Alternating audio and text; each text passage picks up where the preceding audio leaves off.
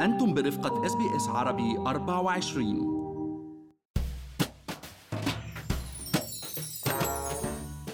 حديث البلد اليوم ومن دون أي منازع هو ميزانية الحكومة الفيدرالية ومليارات الدولارات اللي خصصتها الحكومة لدعم قطاعات مختلفة واللي بتطمح من خلالها إنها تحط الاقتصاد الأسترالي على طريق التعافي والنمو بشكل سريع بعد الأزمة الاقتصادية الغير مسبوقة اللي سببها فيروس كورونا.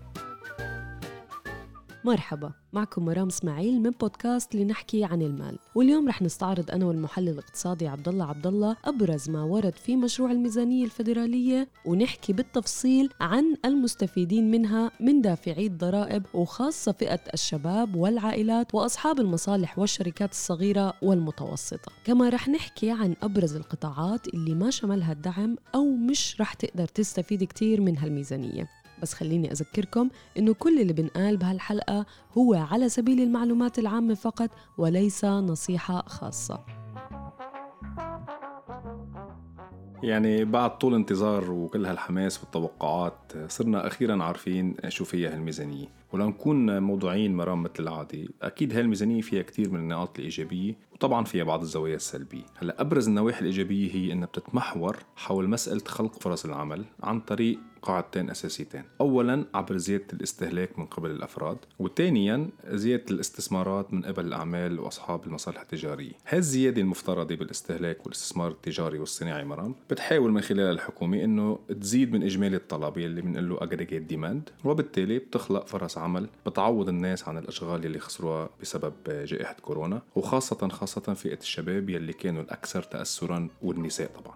يمكن الفائز الأكبر عبد الله هن دافعي الضرائب من الموظفين واللي رح تنخفض فاتورتهم الضريبية حوالي 1080 دولار سنويا كحد أقصى للرواتب اللي بين ال 45 ألف دولار وال 90 ألف دولار سنويا. أما يلي رواتبهم أكثر من 90 ألف رح تخف فاتورتهم الضريبية حوالي 2565 دولار كحد أقصى. صحيح وهي للأفراد مرام وممكن توصل لل 5000 دولار لل couples للعائلات يعني. وبتدخل هاي الخصومات حيز التنفيذ بمجرد ما يقرر البرلمان بأثر رجعي يعني آه، من ابتداء من 1 تموز يوليو 2020 يعني من المفترض إنه إحنا يرجع لنا من مكتب الضرائب مبالغ كانت انخصمت منا على مدى الأشهر الثلاثة الماضية. أيضا رح تدفع الحكومة عبد الله مبلغ 500 دولار على دفعتين للعائلات اللي بتتلقى إعانة من ال Centrelink وكمان فئة ال pension وال carers. وبيحصلوا على دفعة ال 250 دولار بديسمبر 2020 ودفعة تانية بمارس 2021 كما أنها قررت زيادة 23 ألف برنامج جديد من برامج العناية بالمسنين من المنزل. ومن ناحية تانية عبد الله قررت الحكومة زيادة خمس حصص إضافية للعلاج النفسي بالإضافة لخمسة يلي بنقدر ناخدهم هلأ بدعم من ال Medicare. يعني صار بحق لنا عشر أعداد أو عشرة sessions بدل خمسة للعلاج النفسي وهذا موضوع ضروري ومهم لأنه كتير منا تأثروا نفسيا بسبب عمليات الإغلاق والجلوس بالمنزل وخسارة الوظائف أكيد. طيب آه، ما زلنا عم نحكي عن ال Centrelink مرام. هلا بخلاف التوقعات للأسف آه، توقعات بعض المحللين آه، وأصوات أخرى كانت ارتفعت بالمدة الأخيرة أبقت الحكومة اليوم على قرارها بخفض دفعات ال JobSeeker supplement وإلغائها حتى كليا من نهاية السنة واستبدالها ببرنامج جديد هو سموه ال JobMaker plan يلي بيحمل حوافز لأصحاب المصالح والشركات الشركات لتوظيف الشباب والصبايا اليوم يلي هن حاليا بيتلقوا دعم دعم ال JobSeeker. وبموجب هذا البرنامج الجديد رح تقوم الحكومة بدفع مبلغ 200 دولار بالأسبوع عن كل شخص بيوظفوه وعمره بين ال 16 سنة وال 29 سنة و100 دولار بالأسبوع عن كل موظف بين ال 30 وال 35 سنة بشرط يوظفوه 20 ساعة عمل أسبوعيا كحد أدنى. وهذا القرار بيدخل حيز التنفيذ مباشرة بعد موافقة البرلمان عليه ومن المتوقع أن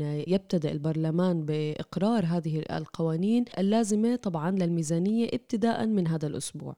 صحيح يعني مرام هذا القرار آه، إيجابي بالفعل يعني من ناحية آه، دفع مبالغ التحفيز وتوظيف الشباب يلي هن اليوم بأمس الحاجة للخبرة العملية للانطلاق آه، بال career تبعيتهم. ولكن ال aspect اللي مش مفهوم مرام ليه تم استثناء الفئة يلي بتزيد أعمارهم على 35 سنة. لأنه بطبيعة الحال هؤلاء هن أيضا جزء كبير ممن خسروا شغلهم ويمكن هن already فايتين بقروض منازل ودفعات لعائلاتهم وغيرها كتير من المصاريف. بقى هذا القرار ما كان كتير مفهوم صراحة من الحكومة استثناء الأعمار فوق ال 35 ولكن من ناحية تانية أيضا في قلق من أنه تساهم هالخطوة بزيادة فرص العمل بدوام جزئي بدل دوام كامل لأنه في احتمال الشركات والمصالح التجارية تلجأ مثلا لتقسيم وظيفة معينة بدوام كامل اليوم. لوظيفتين بدوام جزئي للاستفادة من دفعتين من الحكومة بدل دفعة واحدة ونحن دائما بنعرف مرام أنه الوظائف بدوام كامل بتشكل استقرار أكبر لصاحبها وبتدفعه أكثر يمكن نحو الاستهلاك والاستثمار وال planning للمستقبل. لهيك يمكن صحيح على إيجابيته هذا ال JobMaker ولكن تبقى برأيي خطوة ناقصة شوي. وبإطار الوظائف عبد الله أطلقت الحكومة برنامج تدريب مهني بيهدف لخلق مئة ألف فرصة تدريب مدفوعة الأجر واللي هن معروفين بال traineeship وال apprenticeship واللي بنذكر إنهم يعني دراسة بيتضمنها عمل مدفوع الأجر ونحن كنا حكينا بحلقات سابقة من البودكاست عن أبرز الفرص المتوفرة حاليا بمعاهد التعليم المهني. ومن خلال هذا البرنامج رح تقوم الحكومة بتغطية 50%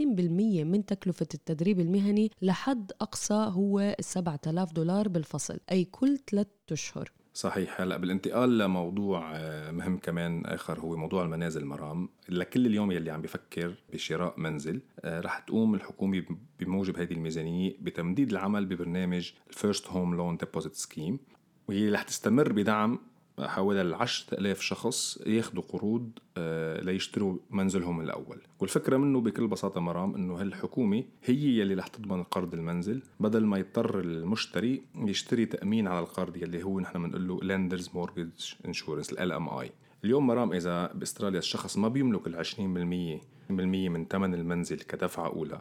بيضطر يشتري تأمين على هذا القرض. هلا من خلال هذا البرنامج بيستطيع المستفيدين منه يأمنوا دفعة 5% كدفعة أولى دون الحاجة لشراء التأمين على القرض لأن الحكومة هي يلي بتكون الجارنتور للقرض. بنذكر إنه هذا البرنامج هو لأول 10000 شخص بيتقدموا للحصول عليه ومن هن لازم يكونوا من ال first home buyers يعني اللي عم يشتروا منزلهم الأول. وهو متاح ابتداء من اليوم وشرطه هو شراء منازل أو شقق جديدة. كمان مددت الحكومة العمل ببرنامج ال HomeBuilder scheme واللي بتدفع من خلاله مبلغ 25 ألف دولار لأي حدا بيعمر بيت جديد أو بيعمل renovation لبيت ساكن فيه على ألا تقل فاتورة ال renovation عن ال 150 ألف دولار. طبعا بتهدف الحكومة من خلال هذا هدول البرنامجين إنها تدعم قطاع البناء واللي هو اليوم من أكبر القطاعات الاقتصادية بأستراليا.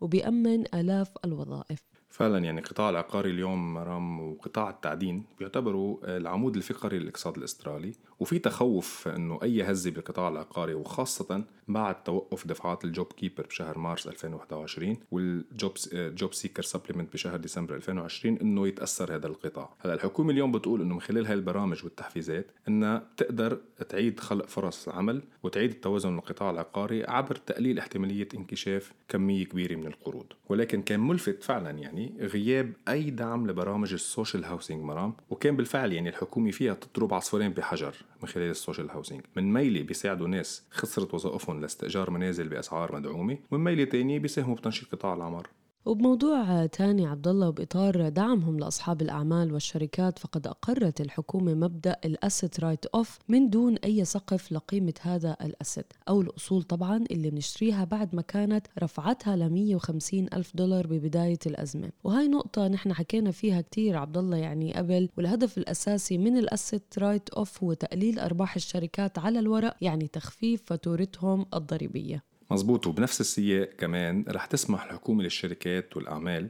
أنها تحسم آه، خسائر عام 2020 يلي انتهى بجون الماضي وعام 2021 عام المالي يعني يلي هو نحن هلأ حاليا فيه. تسمح لهم يحسموا الخسائر المتوقعة من أرباح سنوات سابقة يعني مثل سنة 2018 و2019 يعني بمعنى تاني رح نقدر نحن نخفف اليوم أرباح السنوات السابقة ورقيا وبالتالي بتخف الضريبة يلي دفعناها بالسنتين الماضيين. يعني أصحاب الأعمال وأصحاب الشركات وال sole traders اليوم يلي عندهم ABN إذا سجلت أعمالهم خسائر بالسنة المالية الماضية أو هاي السنة رح يكونوا قادرين يحسبوا هاي الخسائر كأنها من السنين الماضية وبالتالي رح يرجع لهم مبالغ مالية كانوا دفعوها كضريبة على أرباح سابقة من مكتب الضريبة. باين الهدف فعلا من هاي الإجراءات هو تحفيز الأعمال والشركات على الاستثمار وبالتالي خلق فرص عمل جديدة. مزبوط مرام وهذا المبدأ يعني بالاقتصاد بيقولوا له trickle down economics ويلي إنه ال benefits بتنزل من top to bottom بس ولكن في كتير اقتصاديين اليوم بشكوا بجدوى الفعليه يعني.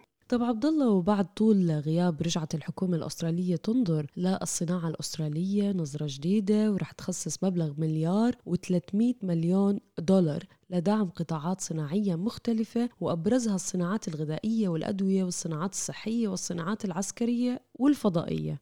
صحيح وهي إشارة إيجابية أكيد ولكن برأيي ناقصة شوي وخاصة أنه الدعم أهم القطاعات الصناعية ناشطة وإلها مستقبل يعني مثل صناعات التكنولوجيا الخضراء والروبوتات والسيارات وخاصة السيارات الكهربائية اليوم. يعني فعلا مرام إذا بدنا نبني صناعات مستقبلية لازم يكون الدعم أكبر وأكثر عمقا. يعني لازم نحن يكون عندنا استراتيجية صناعية كاملة متكاملة تهدف للاقتراب من الاكتفاء الذاتي بقدر الإمكان.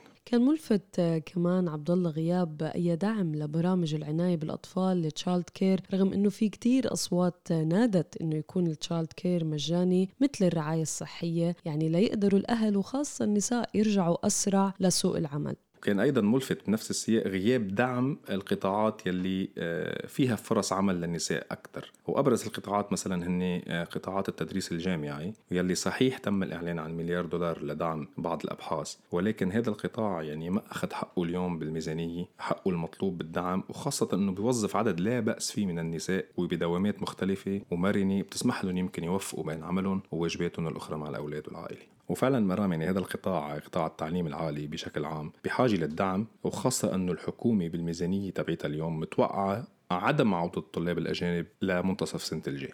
يعني عبد الله فعلا يمكن مثل كل الموازنات كل سنة في الخاسر وفي الرابح بيبقى نحن نستنى ونشوف أي من البنود يعني رح يتم الموافقة عليها بالبرلمان وأي بنود رح يتم رفضها. والأيام الجاي رح تثبت لنا هل فعلا رح تقدر هاي الموازنة تطلعنا من الأزمة الاقتصادية اللي إحنا فيها أم لا. طبعا أكيد ونحن بنتمنى مرام من كل قلبنا تكون حسابات الحقل مثل حسابات البيدر يعني وتصيب توقعات وأرقام الحكومة ونرجع لسكة التعافي الاقتصادي بشكل سريع. وبنتمنى نحن اليوم لكل الباحثين عن عمل إنه تشكل لهم هاي الميزانية فرصة للعودة لسوق العمل بشكل سريع والعودة لممارسة حياتهم بشكل طبيعي. أكيد بضم صوتي لصوتك عبد الله وبتمنى تكون هاي التغطية لأبرز ما جاء في الميزانية الفيدرالية لهذا العام المالي مفيدة وبمثابة أخبار سارة للجميع. يعني كنا معكم من بودكاست لنحكي عن المال وكل أسبوع وكل أربعة عنا لكم موضوع جديد بهم حياتكم المالية والعملية في أستراليا. فاسمعونا الأسبوع الجاي.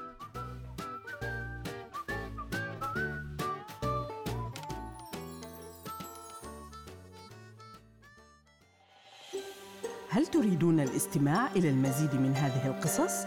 استمعوا من خلال أبل بودكاست، جوجل بودكاست، سبوتيفاي أو من أينما تحصلون على البودكاست